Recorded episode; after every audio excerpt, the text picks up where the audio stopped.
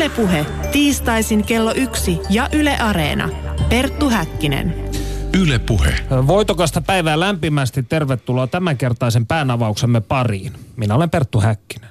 Kuoleman jälkeisen elämän varjoisa mahdollisuus on kutkuttanut ihmismieliä se varhaisvaiheesta saakka, emmekä me suomalaiset ole asiassa poikkeus.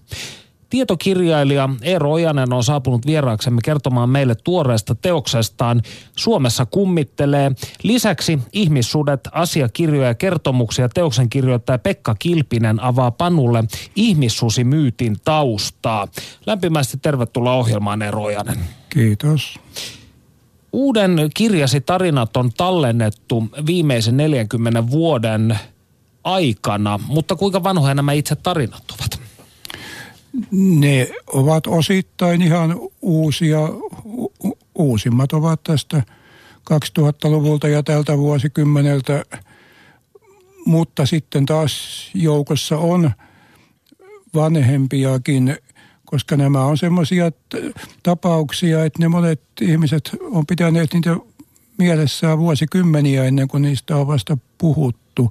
Että vanhimmat tapaukset tässä kirjassa varmaankin ovat jostakin tuolta 20-luvulta, 30-luvulta alkaen. Mistä lähteistä materiaali on peräisin? Mistä sinä olet käynyt tonkimassa? Tämä on suomalaisen kirjallisuuden seuran perinnearkistosta. Ja, ja sitten pie, pienempi määrä sitten niin kuin muista tutkimuksista ja alan kirjallisuudesta, mutta lähinnä siis sieltä SKSstä. Mistä päin Suomea suurin osa materiaalista on? Onko tässä jonkinnäköisiä maantieteellisiä painotuseroja? Mä en itse asiassa kaikkia näiden tarinoiden ko- kohdalta tai te- te- tehnyt tämmöistä tarkkaa tilastoa tai kirjanpitoa, että, et, et, mutta sanotaan, että niitä on kyllä kaikkialta Suomesta joka tapauksessa. Et, ja, ja luulen, että, että noin maantieteellisesti – ei ole mitään kovin merkittävää niin kuin eroa eri alueiden välillä. Tämä ei ole ensimmäinen teoksesi tästä aihepiiristä, vaan käsittääkseni toinen. Mikä sai sinut alun perin innostumaan kummitusjutuista ja ylipäätään tästä kansanperinteen osasta? No se on kiinnostus lähti ehkä juuri sieltä kansanperinteen puolelta – kansantarinoiden puolelta, vanhojen uskomusten ja mytologioiden puolelta ja, ja, ja, ja siihen kenttään sitten yhtenä osa-alueena kuuluvat nämä niin sanotut yliluonnolliset tai kummat jutut. Kirjoitat teoksessasi Tähän kirjaan en ole ottanut niin sanottuja poltergeist eli räyhähenkitarinoita, koska niitä esitteli varsin kattavasti jo edellisessä kirjassani, eikä aihepiiristä näytä syntyneen kovin paljon uusia tarinoita. Tämä äh, lause kiinnitti huomioni, koska ohjelmassamme joita vuosia sitten vierailut Poltergeist-tuntia Heikki Tikkala, niin hän totesi, että kaupungistuminen 1960-1970-luvuilla tappoi poltergeistit. Oletko äh, taipuvainen allekirjoittamaan Tikkalan ajatuksen? No hän on tietysti tämän aihepiiri erityistuntija, mitä, mitä minä en ole. Minä olen tässä vaan tämmöistä yleiskatsausta tehnyt näihin ilmiöihin. Joka tapauksessa poltergeistien kohdalla kyllä näyttää siltä, että, että uusia tapauksia Suomesta ei ole laajempaa julkisuuteen ainakaan viime aikoina kovin paljon tullut. Tosin on niin, että, että ei niitä tapauksia määrällisesti niin mahdottoman paljon ennenkään ollut. Että mikä, mikä on selittänyt tämän muutoksen, niin, niin siihen luultavasti on kyllä muitakin ja paljonkin muita tekijöitä kuin kaupungistuminen – niin kuin sinänsä, mutta, mutta tämmöiseen niin kuin yhteiskunnalliseen ja henkiseen murrokseen tämä näiden ilmiöiden väheneminen kyllä saattaa liittyä. Niin, no viimeiset semmoiset hyvin tunnetut ja lehdistössäkin puidut suomalaiset mm. poltergeist-tapaukset olivat tietysti Mäkkylän poltergeist 60-luvun alusta ja Lahden poltergeist 70-luvun alusta. No, millaisia niin sanotut modernit kummitustarinat sitten ovat? Tuo onkin vaikea kysymys, koska, koska loppujen lopuksi ne tarinat eivät ole minun mielestäni niin kovin paljon muuttuneet. Tuntuu, että, että samoista kokemuksista on, on paljolti kysymys ja, ja jossakin määrin niin kuin tarinatyypit vaihtelevat, mutta, mutta vaikkapa semmoinen perinteinen kummittelu, siis ihan ty, että jossakin jokin oli jo ilmestyy tai kuullaan outoja ääniä tai, tai muuta, niin, niin se on kokemuksena ja tarinana pysynyt hyvin samantyyppisenä. Et, et mä luulen, että, että ei ole olemassa mitään semmoista pelkästään niin kuin modernia tarinaa tällä alalla. No, yhteiskunta on kuitenkin muuttunut Öö, mietitäänpä vaikka esimerkiksi internettiä. Internetissähän jo liikkuu tällaisia tai on muotoutunut ihan omia tunnettuja kummitustarinoitaan. Ja tällaisia hahmoja, joita jotkut ovat alkaneet pitää tietyllä tavalla tosina. Niin löytyykö tästä sinun materiaalistasi mitä viitteitä tällaiseen? No ehkä tästä materiaalista, mitä minä käytin, niin ei vielä löydy tätä, tätä puolta. Että aineisto, tähän perustuu niin suomalaisiin tutkimuksiin mm. tämä aineisto ja, ja niitä on koottu lähinnä niin kuin lehtien kautta, että on pyydetty ihmisiä kirjoittamaan näistä kokemuksistaan ja, ja siinä tahtoo käydä niin, että ne ihmiset, jotka kirjoittaa sitten tutkijoille näistä kokemuksistaan, niin, niin ne on usein hiukan ainakin nyt keski-ikäistä tai iäkkäämpää väkeä, että esimerkiksi nuori polvi ei kovin paljon näy näissä aineistoissa ja, ja, ja tämmöinen puhtaasti niin kuin nettiajan ja netin tuote, se, sen tyyppiset ilmiöt, niin ne ehkä vielä ei oikein näy tässä. Eli uskotko siis, että ne tulevat olemaan seuraavien sukupolvien tutkijoiden heiniä kenties?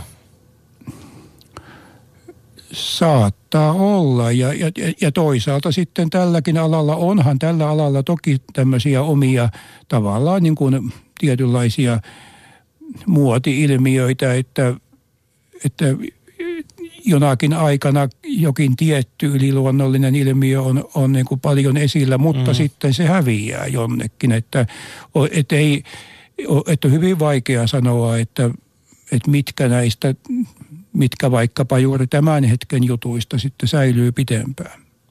Ja kohta puoleen me jatkamme lisää tätä sosiologista skannausta yliluonnollisista trendeistä, mutta äh, tässä vaiheessa antakaamme puheenvuoro lentävälle reporterillemme Panu Hietanevalle. Ylepuhe tiistaisin kello yksi ja Yle Areena. Perttu Häkkinen. Yle Puhe. Kummitusjutuista siirrymme seuraavaksi ihmissusiin, jotka olivat keskiään Euroopan ihmisille täyttä totta. Kun kirkko alkoi sitten polttaa roviolla noitia, oman osansa tästä vainosta saivat myös he, joiden uskottiin olevan ihmissusia. Mutta kuinka ihmisestä tarinoiden mukaan tulee ihmissusi? Millainen rooli paholaisella on tässä kaikessa? Entä millaisia ovat suomalaiset ihmissusitarinat? Näistä asioista meitä valistaa seuraavaksi Pekka Kilpinen, joka on kirjoittanut Ihmissudet, asiakirjoja ja kertomuksia teoksen. Hyvää päivää Pekka Kilpinen ja tervetuloa ohjelmaamme. Kiitos, kiitos. Me olemme kollegani Perttu Häkkisen kanssa tehneet tätä radio-ohjelmaa yli 200 osaa ja niitä toimittaessamme olemme lukeneet ison pinon kirjoja suomalaista kansanperinteestä muun muassa samanismista, kalevalaisista taruolennoista, loitsuista, kummituksista ja niin edelleen. Mutta sinun kirjoittamasi ihmissusikirja on ainoa tätä aihetta käsittelevä teos. Mistä tällainen ihmissusien inflaatio oikein johtuu? Ihmissusien vampyyrien suosion suhde näyttää akateemisessa tutkimuksessa ja tietokirjallisuudessa heijastella joksekin suoraan näiden kahden olennon suhdetta populaarikulttuurissa. Että siitä asti, kun vampyyrit löi itsensä läpi populaarikulttuurissa, joskus 1800-luvun alkupuoliskoa, ne on aina ollut se dominoiva näistä kahdesta selkeä ykkönen. Että Euroopassa on, eurooppalaisessa kansanperinteessä on kaksi hirviöolentoa, jotka on niin siirtyneet vahvasti ja näyttää siltä ilmeisen pysyvästi popula- populaarikulttuurin puolelle. Ja oikeastaan koko ajan vampyyrit on säilyttäneet ykkösasemansa ja ihmissusi on tullut hyvänä kakkosena. Osaltaan tietysti vaikuttaa ehkä sitten 1900-luvulla uusien medioiden, lähinnä ensin elokuvan sitten TVn tuloa. Että on huomattavasti helpompaa ollut tuolla Hollywoodin ihmemaailmassakin tehdä vampyyrielokuvia kuin ihmissusielokuvia, koska ne varhaiset Hollywoodin ihmissuudet oli aika lailla enempi kategorian tahatonta komiikkaa kuuluvia jo omana aikanaan kuin vampyyrit. Et se on voinut niin osaltaan vielä vahvistaa tätä vampyyrien suosiota ja sitten kun akateemiset tutkijat, tietokirjailijat ryhtyy selvittämään tämän, näiden hahmojen taustoa, niin on aika luonteva, että ensimmäiseksi katse kiinnittyy siihen yleisempään, tunnetumpaan ja suositumpaan. Ihmissusitarinoita on kerrottu eri puolilla maailmaa, mutta miksi ihminen muuttuu näissä tarinoissa nimenomaan sudeksi? Suomen metsissäkin vaeltaa petoja ilveksestä ahmaa, mutta minä en ole ainakaan koskaan kuullut puhuttavan ihmisilveksestä tai ihmisahmasta.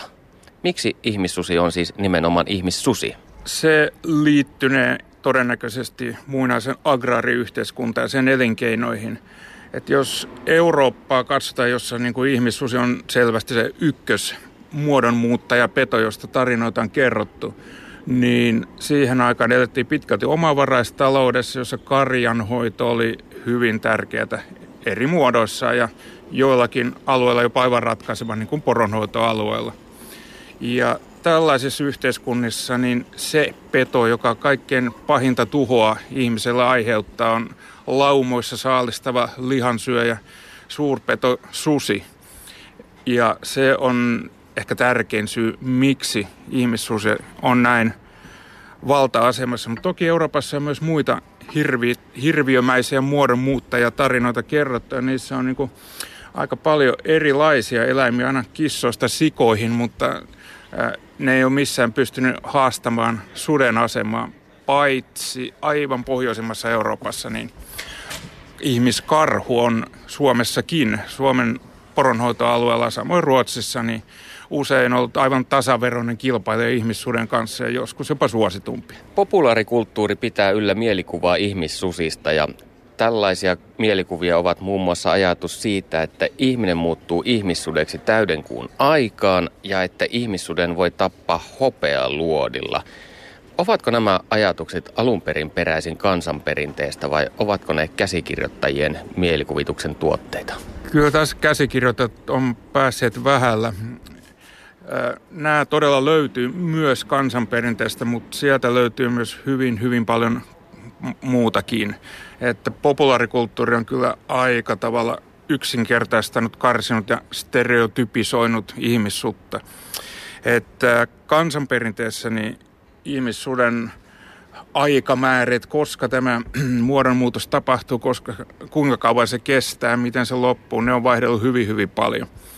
Että jotkut ihmissudet, jotka tietoisesti on muuttanut itsensä, pystyy tekemään sen tietyn taikakonsteen, koska haluaa. Sitten on ollut olemassa tiettyjä vuoden aikoja. Esimerkiksi Olaus Magnus kertoi jo 1500-luvulla joulun ajasta, jolloin Baltiassa kuulemma oli eräänlaisia ihmissusien kokoontumisajoja. Ja sitten on esimerkiksi kerrottu sellaisesta, joihin, jotka ovat syntymästään määrättyjä ihmissusiksi. He saattaa muuttua miltei joka yö. Ja aivan oma lajinsa on sitten kirouksen uhrina susiksi muutetut, jotka vaston tahtoa on muutettu susiksi usein joko määräajaksi tai siihen asti, kunnes joku ihminen osoittaa heille armeliaisuutta, esimerkiksi tarjoamalla siunattua leipää tai muuta, jolloin niin kuin kirous sitten haihtuu. Että nämä variaatio on tavattoman suurta ja samoin myös ihmissusi susien tappokeinot, niin niissä ei, hopealuotiet toki on, sitä on Suomessakin myös ja nimenomaan Pohjois-Suomessa, niin ihmissusia tai karhuja on poronhoitoalueella, niin neuvottu päästämään päiviltä hopealuodilla, kun mikään muu ei tunnu auttavan. Mutta yleensä niin ihmissudet oli kansanperinteessä lähes normaalisuuden näköisiä tapaisia ja niistä pääsi eroon samalla tavalla kuin muistakin häntä heikeistä. Ihminen saattoi siis muuttua monella keinolla ihmissudeksi, mutta millainen rooli paholaisella oli tässä asiassa? Se riippuu siitä, keneltä aikanaan kysyttiin. Kansanperinteessä ei minkäänlaista. Oppineiden keskuudessa nimenomaan 1500-1600-luvulla, kun ihmissusia joutui tuomioistuinten ja teologien kuulusteltavaksi, sillä oli aivan keskeinen merkitys. Ja tässä oli kerrallinen törmäyskurssi, että ihmissusi-uskomukset oli hyvin yleisiä kaikkialla Euroopassa, mutta ne ei liittynyt oikeastaan mitenkään kristilliseen tulkintakaavioon, eikä, eikä niissä paholaisilla ollut käytännössä mitään roolia. Mutta toisaalta se ei näitä onnettomia kirkonmiesten ja tuomareiden käsiin joutuneita paljon helpottanut, koska nimenomaan se, että näissä uskomuksissa ei ollut mitään kristillisyyttä, oli epäilyttävää. Jos ei kerran raamatusta löydy tämmöistä eikä mitään tukea, niin silloinhan tämmöiset harhaoppiset käsitykset ovat suoraan saatanasta. Ja oma tekijänsä oli myös niin sanotun noita-teorian, siis sen käsityksen, että on olemassa ikään kuin paholaisen liittolaisina olevien noitien salaliitto ja siihen liittyy kaiken näköistä irstailua ja paholaiskulttia ja muuta, jossa noidat kokoontuu sitten suunnittelemaan hirveyksiä, niin näitä tämän noitateorian kautta tulkittiin ja noitia etsittäessä löydettiin myös ihmisiä, joita sitten kansalaiset väittivät muodonmuuttajiksi ja he joutuvat sitten ikään kuin noita vainojen ja noita jahtien oheistuotteena roviolle. Mutta missään vaiheessa Euroopassa ei ole noita vainoihin verrattavia varsinaisia ihmissusivainoja ollut. Et tosiaan ihmissudet on esiintyneet tavallisista susista poiketen myös yleensä aina yksilöinä – että kun näissä suurissa noita vainoissa, kun perustettiin erityisen noita komissioita ja systemaattisesti tutkittiin jonkun alueen ihmisiä noitia jahdatessa, niin usein kun yksi noita löydettiin, häntä ruvettiin kuulustelemaan usein kiduttamalla ja saatiin lisää noitien nimiä ja kokonainen salaliitto niin sanotusti paljastui. Mutta ihmissusien kohdalla näin ei tiedetä koskaan käyneen, että ne olivat aina yksittäisiä pahantekijöitä ja usein muodonmuuttajana tehdyt hirvittävät rikokset oli noidan yksi, ei edes tärkein pahanteon muoto, joka, jonka sitten asian kuuluvan ahkerat viranomaiset löysivät ja tuomitsivat. Mihin kaikkeen ihmissuden sitten uskottiin pystyvän? Käytännössä lähes kaikkien sama, mihin elävä susikin. Ja populaarikulttuurissahan tietysti eniten kauhua aiheuttaa se, että muodonmuuttaja susi hyökkää ihmisen kimppuun. Mutta kansanperinteessä niin kyllä se ylivoimaisesti tärkein pahanteon muoto oli karjan kimppuun iskeminen ja se saattoi epäsuorasti kyllä johtaakin sitten ihmisten kuolemaan, kun elettiin omavaraistalouden ja niukkuuden aikana ja varsinkin ihmissusi oikeudenkäyntien kulta-aikana 1500-1600-luvulla pikkujääkauden vallitessa niin, ja uskon sotien aikana niin olot oli todella karut, niin susia varsinkin Länsi-Euroopassa todella vihattiin ja sudeksi itsensä muuttaneet sitten saivat sen mukaisen kohtelun. Kuinka vanha on vanhin tiedossa oleva ihmissusitarina?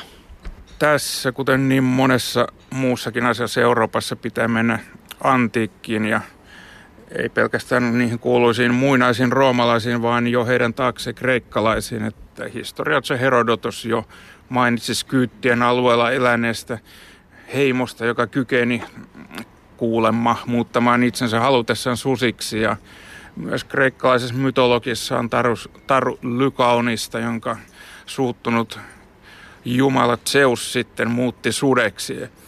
Ja antiikin Roomassa puolestaan Trimalkionin pidot kirjassa niin kerrotaan toisesta ihmissusityypistä, eli ihmisestä, ilkeästä ja pahasta ihmisestä, joka tietoisesti muuttaa itse itsensä sudeksi ja hyökkää naapureidensa karjan ja omaisuuden kimppuun. Että nämä on oikeastaan ne kaksi eurooppalaisten ihmissusien perustyyppiä. Äh, kirouksen uhri, joka tahtomattaan muuttuu sudeksi ja toisaalta sitten ilkeä paha myöhemmin kristillisen aikana saatanallinen ihminen, joka tarkoituksella muuttaa ihmisen sureksi ja hyökkää lähimmäistensä kimppuun. Nämä kaksi on ne perustyypit. Ihmissusitarinoissa on myös jonkinlaisia kansallisia erityispiirteitä. Kerrotko hieman niistä? Kansallisiakin piirteitä tavallaan on, mutta huomattavasti tärkeämpiä on alueelliset piirteet. Eli tietyillä alueilla, tietyn tyyppisissä yhteiskunnissa on kerrottu pitkälti samanlaisia tarinoita etnisyydestä riippumatta, mutta kyllä se näkyy joissain suhteessa myös sitten, kun ihmisiä on siirtynyt eri alueille, että ne siirtyvät tiettyjen kansaryhmien mukana. Yksi hyvä esimerkki on nämä Itä-Suomessa yleiset tarinat susiksi muutetusta hääväestä. Siinä ideana se, että noita on saapumassa häätaloon, jossa häntä kohdellaan tylysti ja käännytetään ovelta ja karkotetaan pois ja siitä raivostuneena noita sitten muuttaa häävään susiksi yleensä määräajaksi, kunnes hän saa hyvityksen ja hänet kutsutaan sitten häätalon tai jotain muuta vastaavaa. Tämä tarinatyyppi on siis itäsuomalainen, mutta ei pelkästään. Nyt sitä on tunnettu Venäjällä, Baltiassa hyvinkin paljon. Mutta sitten sillä on aika mielenkiintoinen erillisesiintymä Länsi-Ruotsissa. Norjan vastaisen rajan metsäseuduilla, eli juuri sillä alueella, jonne 1500-luvun lopulla 1600-luvun alussa Ruotsin valtio asutti kaskisavolaisia.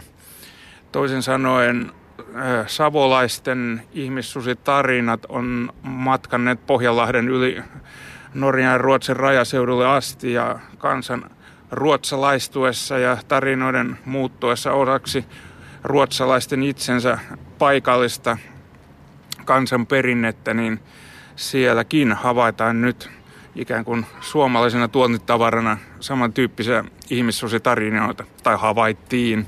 Ikävä kyllä nämä vanhat hyvät ajat alkaa olla ohi jo sielläkin. Millaisia muita ihmissusitarinoita suomalaiset sitten kertoivat? Suomessa oikeastaan kolme perustarinatyyppiä, eikä oikeastaan muita. Ja suosituin ja yleisin on juuri tämä itäsuomalainen tarina hääväestä, joka muutetaan noidan päätöksellä ihmissusiksi. Mutta sitten on lounaissuomalainen tarinatyyppi, jossa yleensä joku mm, lähisukulainen pyynnöstä muutetaan ihmissudeksi. Siinä on tyypillisen tapaus semmoinen on varasteleva poika, jonka äiti tai isä sitten suivantuu ja pyytää noidalta sitten apua ja muuta käskee muuttamaan vaikka sudeksi yleensä määräajaksi ja sen jälkeen sitten asiat useimmiten korjaantuvat. Että tästä oikeastaan semmoinen aika hellyttäväkin tarina Raumalta tallennettu, että siellä ihmissuden suden pahaksi teoksi riitti se, että vaimo oli vähän paha suusta ja mieheltä alkoi niin hermot mennä ja sitten hän arveli, että nyt vaimo tarvisi opetuksen. Meni noidan luokse ja pyysi muuttamaan muutamaksi viikoksi eukon sudeksi ja no, noita teki työtä käskettyä, mutta tuli kylmä pakkanen joulun aika, jolloin ihmiselle pitäisi olla hyvä tahto. Niin isännän kävi vähän sääliksi sitä emäntää, kun se kuleksi siellä metikössä talon ympärillä nälissä ja hän niin kuin heitti sitten lehmän koiven jyrsittäväksi emännälle, että pääsee tämän pahimman talven yli ja sitten määräaikaan mennessä niin emäntä palasi inhimilliseen muotonsa ja kuulemma oli suuvärkki huomattavasti siistiytynyt sen jälkeen. Yle puhe. Lämmin kiitos tästä, äh, voisiko sanoa, valistuksellisesta keskustelutuokiosta Panu Hietanevalle ja ihmissuudet asiakirjoja ja kertomuksia teoksen kirjoittaja Pekka Kilpiselle. Kuulemme keskustelun toisen osan vielä tämän tunnin sisällä. Mutta nyt minä, Perttu Häkkinen, jatkan pään avaamista tällä tietokirjailija Eero Ojasen kanssa, joka on saapunut vieraaksemme kertomaan meille tuoreesta teoksesta nimeltä Suomessa kummittelee. Ja jos teillä on jotain kysyttävää koskien ihmissusia, tahi, aaveita, niin WhatsApp-numero on 040 Toista. 040 Jos siis tällainen kansanperinne kiinnostaa tai askarruttaa, älkää epäröikö lähettää kysymyksiä.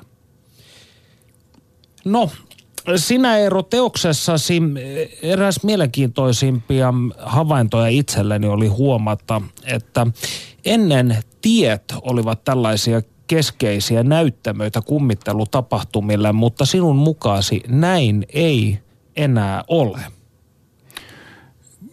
Kyllä, tämä havainto pitää paikkansa ja se kiinnosti itseänikin kovasti. Aikaisemmin kun ihmiset kulki maanteita kävellen tai hevoskyydillä ja vielä polkupyörilläkin, niin siellä tievarsilla aina nähtiin kaikenlaista ja tapahtui kaikenlaista kummaa. Ja melkein joka paikkakunnalla on oma tarinansa jostakin tietystä tien mutkasta tai tietystä tieosuudesta, jossa näitä outoja ilmiöitä tai aivan erityisesti tapahtui tai nähtiin kummituksia tai muuta. Ja, ja todellakin nämä maantiellä liikkuvat tai maantieiden liepeillä liikkuvat oudot olennot ja oudot tapaukset, niin ne ovat kyllä kadonneet nyt näistä uudemmista tarinoista aika lailla tykkänään. Se on mun mielestä hyvin mielenkiintoista. Aloin miettiä, kun tässä äsken viitattiin tietysti antiikin Kreikkaan, josta koko meidänkin kulttuuripiirimme on jollain tavalla siinnyt, niin jos ajatellaan tällaisia ensimmäisiä länsimaisia romaaneita, kuten vaikkapa Apuleijuksen kultaista Aasia, niin jo siinä kuvataan kuinka vaarallista matkustaminen on välittömästi jokin Hekateen palvelija noita yrittää silputa sinut kappaleiksi tai näkyy outoja aaveita ja ainoastaan Hermeen suosiollisessa suojeluksessa voidaan nämä etäisyydet ylittää. Niin on, onko tämä maantie-narratiivi jollain tavalla, niin tuleeko se myös siis Suomeen jostain, suomalaiseen perinteeseen, kertom- kertomusperinteeseen jostain rajojemme ulkopuolelta? Sitä on hyvin vaikea sanoa, mistä se on, se on tullut, mutta pitä, olettaisin, että tämä on kyllä hyvin yleismaailmallista ja hyvin yleisinhimillistä se, että, että matkustamiseen ja kulkemiseen on, on, on tosiaan liittynyt oma, omat ongelmansa ja vaaransa ja, ja havaintonsa. Et, et suomalaisessa perinteessähän kyllä, kyllä sitten maanteiden ohella ylipäänsä tämä luonnossa liikkuminen, niin kuin metsässä tapahtuvat a- a- asiat ovat, ovat paljon läsnä nekin ja, ja, ja sekin on kyllä alue, joka näissä kaikkein uusimmissa tarinoissa, niin myös luonnossa tapahtuvia ilmiöitä on oikeastaan vähemmän kuin ennen. No 60-70-luvulla autoistuvassa Suomessa ö, puhuttiin hyvin paljon aaveliftareista. Ja aaveliftarihan oli tällainen ö, tyypillisesti, tästä on myös oma UFO-versionsa, mutta tällainen liftari, joka otetaan hämärän aikaan kyytiin ja hän pyytää esimerkiksi haluaa jäädä pois hautausmaan risteyksessä tai niin edelleen, mutta jossain vaiheessa kun katsotaan takapenkille, niin koko hahmo on kadonnut. Ja tämähän oli, tämä oli niin klassinen urbaani legenda, että tästä Yleisradio teki jopa mainion TV-ohjelman 60-luvulla tästä ilmiöstä. Niin mitä tapahtui Aave Liftareille? Sinä kerroit minulle, että olet pystynyt, olet onnistunut jäljittämään tämän tarinan vielä ihan 1900-luvun alkuun. Joo, mielenkiintoista oli se, että tuota edellistä kirjaa tehdessä todellakin löysin tämän tarinan kuin hevosaikakaudelta ja, ja niin aikaisin 1900-luvun alusta, että, että autoistuminen ei ollut todellakaan päässyt vielä minkäänlaiseen vauhtiin.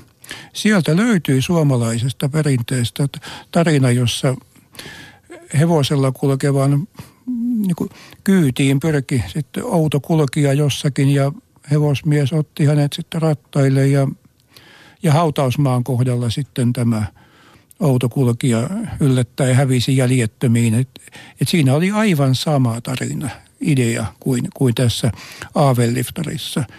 Ja Aaveliftari puolestaan lienee sitten kadonnut kyllä aika lailla jäljettömiin, koska niitä juttuja ei ilmeisesti enää nykyään liiku yhtä paljon kuin silloin 60-70-luvuilla. Tässä voi tietysti miettiä sitä, koska liftaaminen oli todennäköisesti silloin hirvittävän paljon yleisempää, niin onko tähänkin tarinaan liittynyt jonkinnäköistä pelkoa siitä, mitä tapahtuu, jos päästään tuntemattomaan autoonsa? No, millaisiin lokaatioihin nämä modernit kummittelutarinat sitten sijoittuvat, jos esimerkiksi tiet ovat jo menneen talven lumia?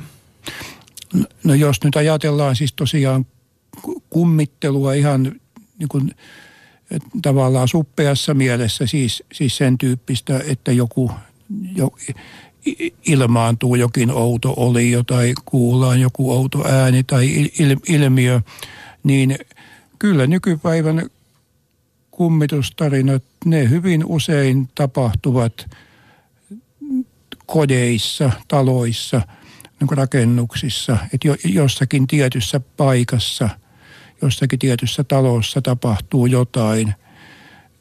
Mutta on, on, on toki myös sitten ilmiöitä, joita tapahtuu niin kuin vaikkapa ulkosalla, mutta, mutta kyllä aivan tavalliset ihmisten kodit ja asuinrakennukset hyvin usein ovat näiden tapahtumien näyttämöjä.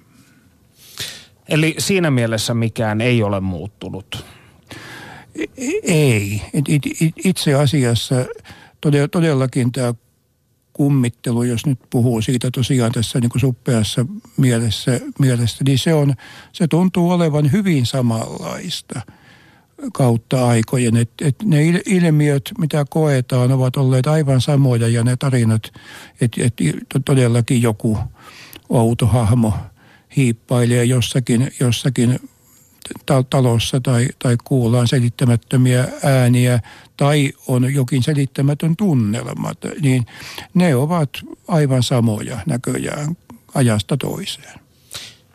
Eli sinun mukaasi siis tällaisia pienempiä sanotaan vaikkapa yhteiskunnan muutokseen liittyviä ö, trendejä, kuten vaikkapa AV-liftari tai vastaavaa, niin näitä saattaa tulla ja mennä, mutta ikään kuin peruskuvio pysyy samana.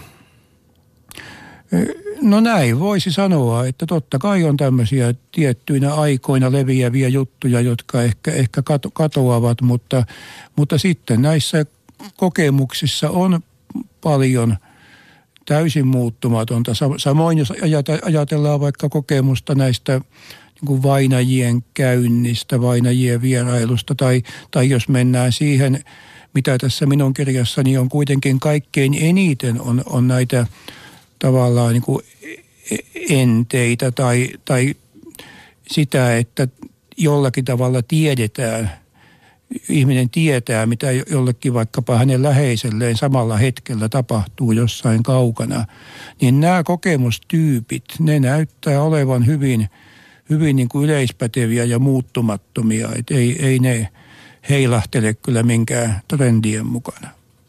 No jos ajatellaan tällaista klassista tarinaa, että jonkun lähisukulainen – joutuu jonkinnäköiseen haaveriin ja tämä ihminen kokee saavansa siitä jonkinnäköisen tiedotuksen, tällaisen extra sensory perception tyyppisen kokemuksen, niin mitä huomasit näitä narratiiveja vertaillessasi, niin kulkeeko tämä tieto parhaiten verisukulaisten vai ystävien välillä? En, eniten niitä näytti olevan, olevan niin sukulaisten – välillä.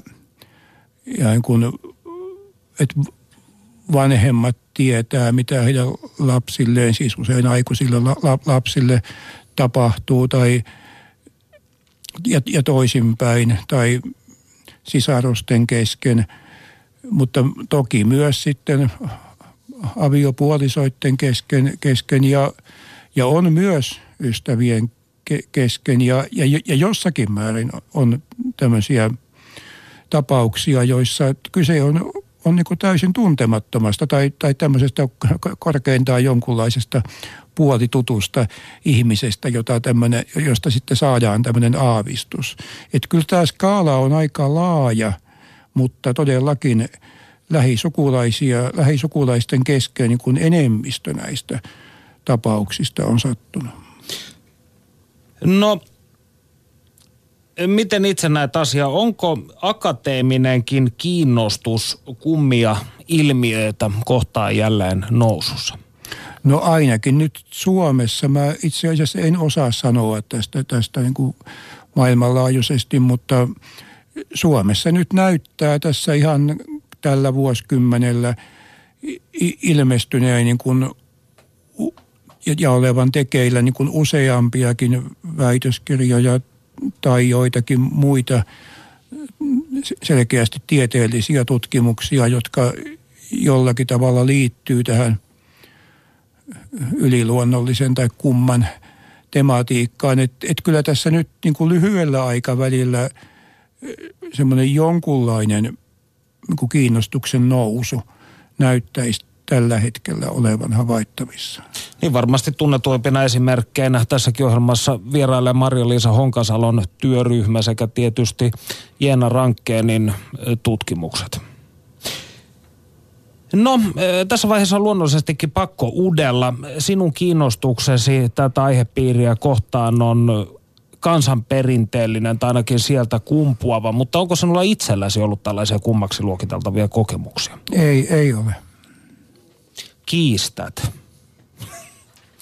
No, studiossa siis Perttu Häkkinen ja tietokirjailija Eero Ojanen. Keskustelemme kummitus- tai kummitteluilmiöiden trendeistä. Tässä vaiheessa kuitenkin antakaamme jälleen kerran puheenvuoro Panu Hietanevalle ja Pekka Kilpiselle.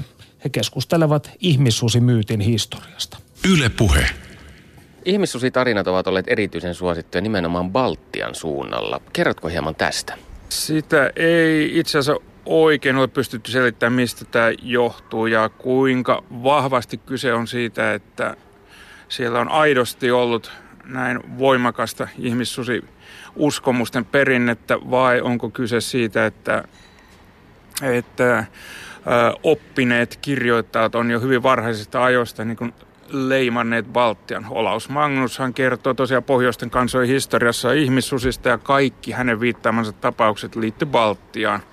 Samoin Lutherin oikea käsi Melankton ja hänen vävypoikansa niin puhuivat ja kirjoittivat Baltian ihmissusista. Että siellä, silloin jo luotiin tietty maine, mutta kyllä täällä on mitä ilmeisimmin myös ihan aitoa pohjaa, mihin se sitten perustuukin, sitä on vaikea sanoa, mutta jos Suomessa, niin on oikeastaan vain kolme ihmissusityyppiä. Ne on mainittu varasteleva lähiomainen ja äh, susiksi muutettu hääväki plus pohjoisen poronhoitoalueella sitten nämä roistomaiset tietoisesti itsensä muuttaneet sudet. Siinä on oikeastaan kaikki ne perustyypit Suomessa, mutta Baltiasta tiedetään 19 erilaista ihmissusi, ihmissusitarinatyyppiä ja sitten on myös ihmissusi-oikeudenkäyntejä käyty Baltiassa ja ihmissusia tuomittu kuolemaan toisin kuin Ruotsissa ja Suomessa, josta ei tiedetä oikeastaan yhtään tämmöistä tapausta.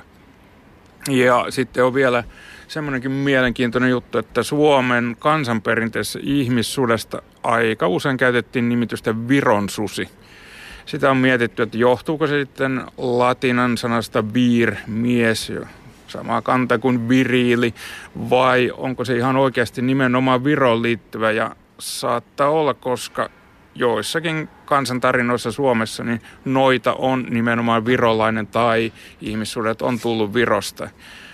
Et kyllä Baltia aivan ilmeisesti on ihmissusien niin vahvaa aluetta siinä kuin Balkan vampyyrien, mutta miksi näin on, niin siitä ei oikeastaan osata selittää.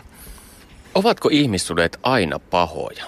Kyllä ovat periaatteessa ja pääsääntöisesti, mutta se pahuuden aste vaihtelee tavattomasti. Että äärinpäässään on sitten tietoisesti saatanan kanssa sopimuksen tehneitä ilkiöitä, jotka niin kuin taikakein, saatanalta saaman taikakeinon avulla muuttaa tietoisesti itsensä sudeksi ja hyökkää lähimmäistensä ihmisten sekä heidän karjansa kimppuun.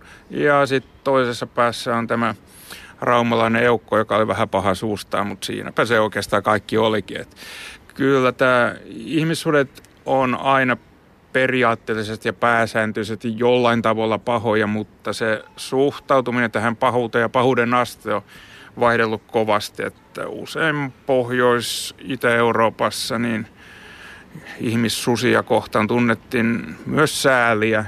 Ja se ihmissudeksi muuttuminen oli usein näillä alueilla rangaistus, eikä mikään tietoinen pahanteon pyrkimys, kuten Länsi-Euroopassa. Ihmissusiin tosiaan suhtauduttiin eri tavoin eri puolilla Eurooppaa. Mistä tämä johtuu? Siihen on moniakin tekijöitä. Yksi on tietenkin uskonnolliset erot ja niiden uskontojen doktriinit. Toinen on sitten maantieteelliset yhteiskunnalliset olot tietyn tyyppisissä, tyyppisillä alueilla, missä on tietty elinkeino ollut hyvin hallitseva, on tietyn tyyppisiä ihmissusitarinoita kerrottu. Ja sitten on myös susien ympäristön hävittäminenkin vaikuttanut ihmissusitarinoiden muotoutumiseen. Eli Itä-Euroopassa esimerkiksi tämä länsimaassa kehitetty, keskiajan lopulla kehitetty noita doktriini ei koskaan lyönyt läpi. Siellä ei esiintynyt suuria noita vainoja eikä näin ollen niiden oheistuotteena myöskään löydetty roviolle joutavia ihmissusia. Ja samoin sitten elinkeinorakennetta, ympäristöä, kun ajattelee, niin Pohjois- ja Itä-Euroopassa oli paljon ankarammat olot, harvempi asutus, enemmän luonnollisia susia, joiden kanssa oli opittu elämään, vaikkei niistä todellakaan pidetty, mutta se, siinä ei nähty mitään erityisen demonista susien toiminnassa. Niin näillä alueilla ja varsinkin mitä pohjoisemmassa siirrytään, sitä enemmän niin ä, alkaa ihmisestä tuntua siltä, että se on pikemminkin karmea rangaistus muuttua sudeksi kuin mikään niin kuin tavoiteltava asia ja niinpä se on kenties yksi syy, miksi kaikkien pohjoisimmassa osassa Eurooppaa ihmiskarhut alkaa kilpailla vahvasti ihmissuden kanssa. Ja joissain kansantarinoissa sanotaan ihan suoraan, että karhu saa sentään nukkua talvella pesässään, mutta susiraukka joutuu ulkona pakkasessa nälissä juoksemaan. Et kyllä todella ilkeät ja saatanalliset ihmiset, niin ne muuttaa itsensä karhuksi. Vampyyrit ja ihmissudet ovat tietenkin eri olentoja, mutta niillä on jonkinlainen suhde, ainakin jossain Euroopan kolkassa. Kerrotko hieman tästä? Kyllä, joo. Pääasiassa niillä alueilla, joissa kumpaakin kansanperinteen hahmoa on tavattu, niillä on selkeät roolinsa ja roolit on aika pitkälti samat perustaltaan kuin populaarikulttuuristakin jo tunnetaan. Eli vampyyri on kuollut ihminen, joka nousee haurasta tekemään pahojaan eläville. Ja ihmissusi taas on elävä ihminen, joka muuttuu tai muutetaan sudeksi. Ja tässä hahmossaan hän tekee pahaa. Tämä on se peruskuvio, joka tunnetaan länsislaavien, itäslaavien, romanialaistenkin alueella, mutta sitten kun mennään etelämmässä Balkanilla, niin mielenkiintoisella tavalla ihmissusi hahmo näyttää sulautuneen lähes jäännöksettä vampyyriin. Ainoastaan nimensä se on lainannut vampyyrille. 1700-luvulla, kun vampyyrisana vakiintui eurooppalaisen kielen käyttöön, sen pohjana oli serbialainen sana vampyr. Silloin länsi-eurooppalaiset tapasivat vampirismi-ilmiötä, raportoivat siitä, näkivät vampyyrihautojen avaamista ja muuta. Ja silloin tämä sana levisi useampi eurooppalaisen kieli, mutta se ei ole itse asiassa edes yleisin sana, jota Serbia, serbialaiset käyttää vampyyristä. Yleisin on vukodlak, joka viittaa suoraan suden turkkiin.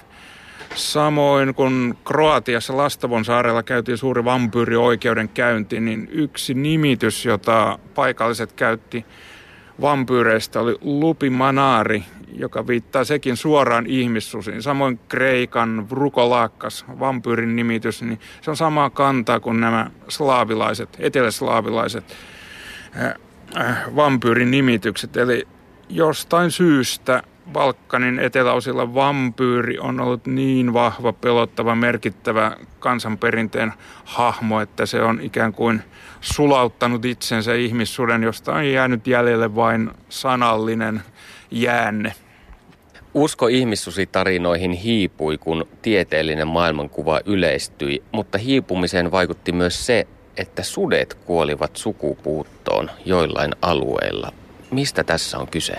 Joo, se näkyy mielenkiintoisella tavalla esimerkiksi Alankomaissa ja Tanskassa, jotka on nykyäänkin erittäin tiheesti asuttuja maita, joissa ei juuri ole metsiä.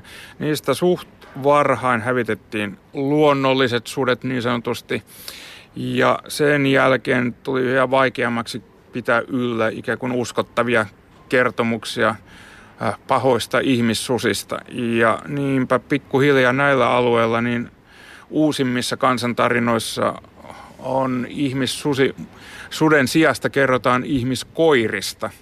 Ja jotta vanha kunnon kauhuefekti olisi mahdollisimman voimakas, niin koira on tietenkin erittäin suuri, vihainen, kilvasilmäinen ja sysimusta ja kaikin puolin mahdollisimman pelottava, mutta tosiaan koiraan on sitten ollut pakko turvautua, kun ei enää susia ole.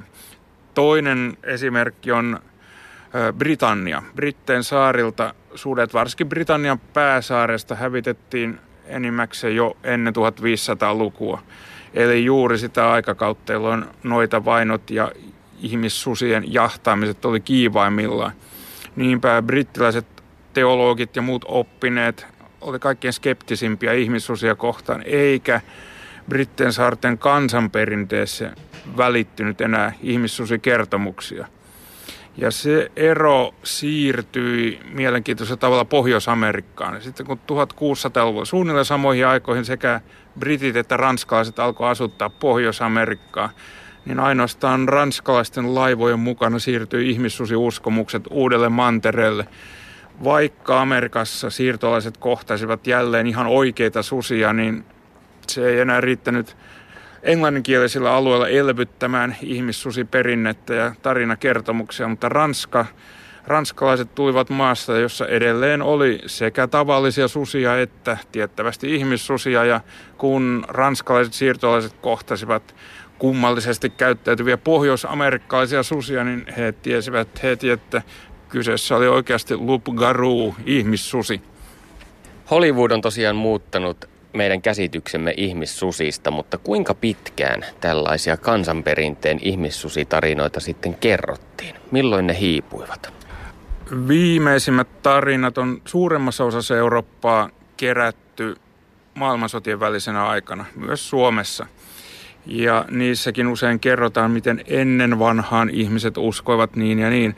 Mutta on joitakin alueita, joilla ne on hyvinkin pitkään säilynyt ja mm, yksi sellainen on jälleen kerran tuo mainio Balkanin seutu ja Romania.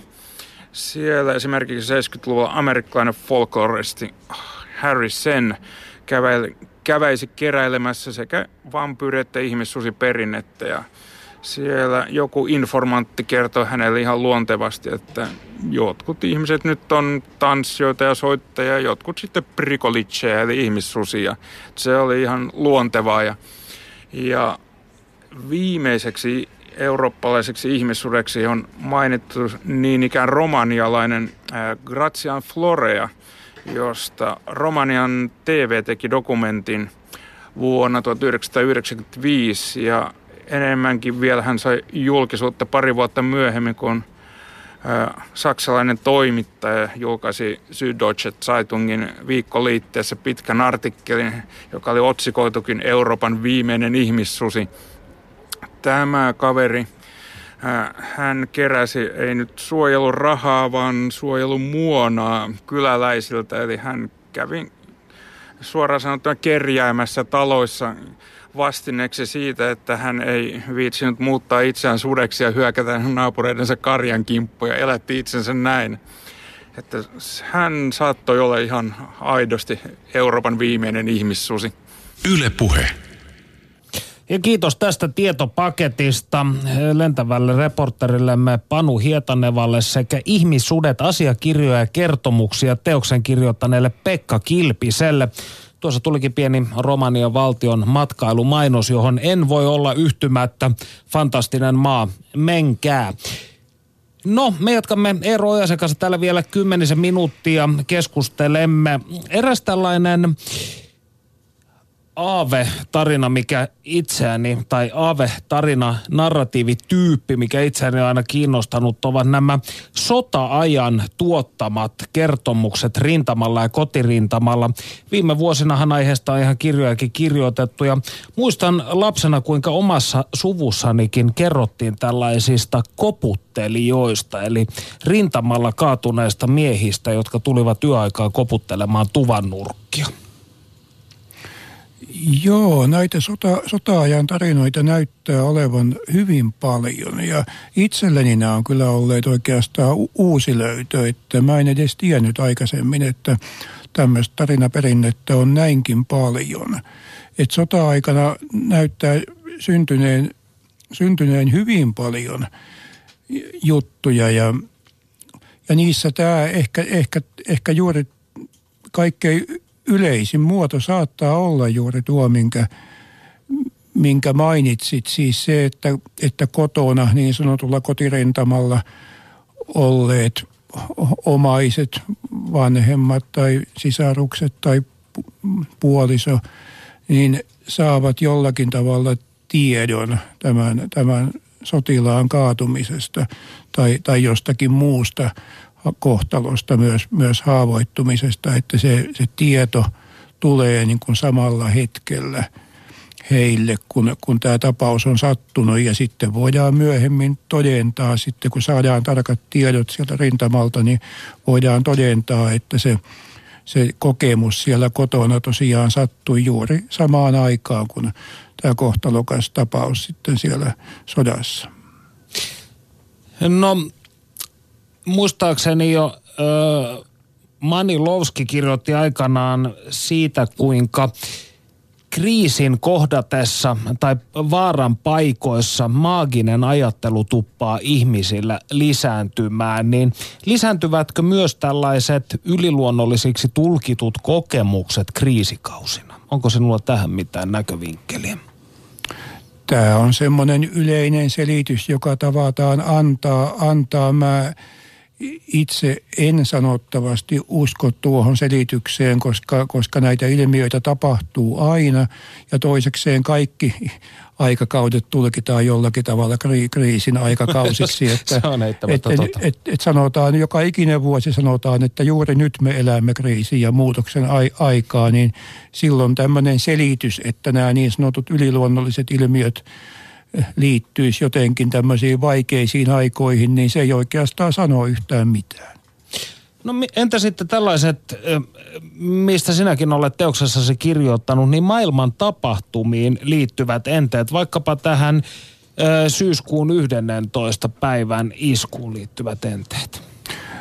No suomalaisessa aineistossa, joka, jota oli koottu silloin erästä tutkimusta varten siinä 2004 – paikkeilla, johon tuli muutamia satoja kirjeitä, tai, tai itse tutkin, itse sellaisin niitä muutamia satoja kirjeitä, joita tutkija oli saanut silloin 2000-luvun alussa, niin siellä oli joitakin yksittäisiä viittauksia.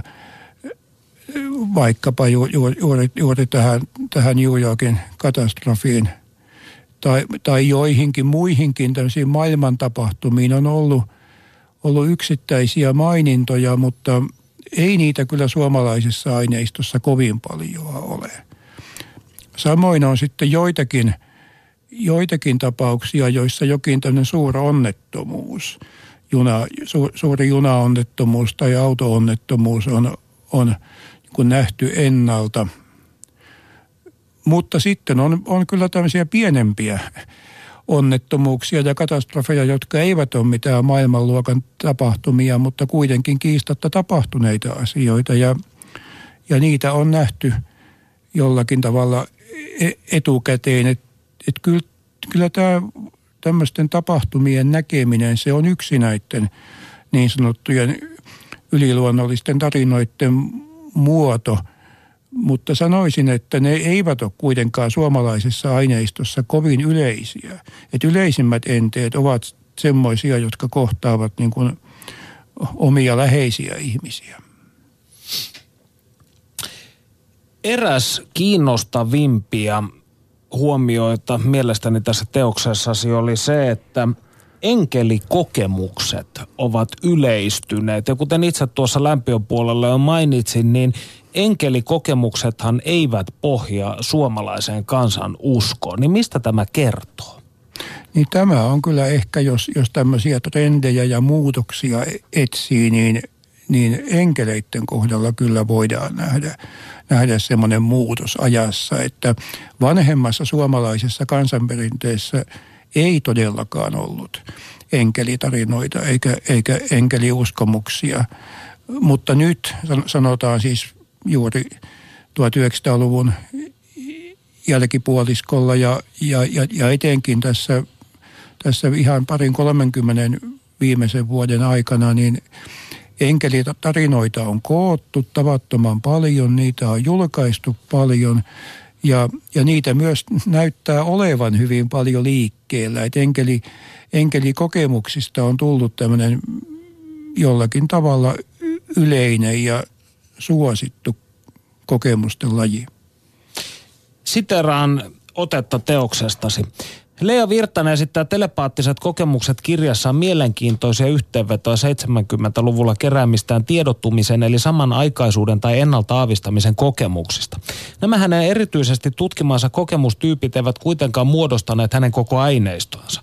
Virtasen kirjan tarinoista näkee, että hänen tiedottumiseksi nimeämänsä enneunet, muut enteet ja aavistukset sekä valveen näyt koskevat nä- lähes yksinomaan negatiivisia asioita. Suomalaisista tarinoista negatiivissävytteisöä hänen mukaansa peräti 95. Hän vertaa lukua saksalaisen aineistossa negatiivisilla tarinoilla on samansuuntainen osuus, mutta luku ei ole aivan yhtä korkea. Jopa 62 prosenttia näistä kummallisista kokemuksista koskee Virtasen laskelmien mukaan kuolemaa ja 25 prosenttia lisäksi sairautta. Positiivisista asioista saadaan yliluonnollista heittomerkeissä tietoa hyvin harvoin. Mielenkiintoista. Viestit tuonpuoleisesta ovat kuitenkin vastaavasti kategorisesti myönteisiä, eivätkö ole?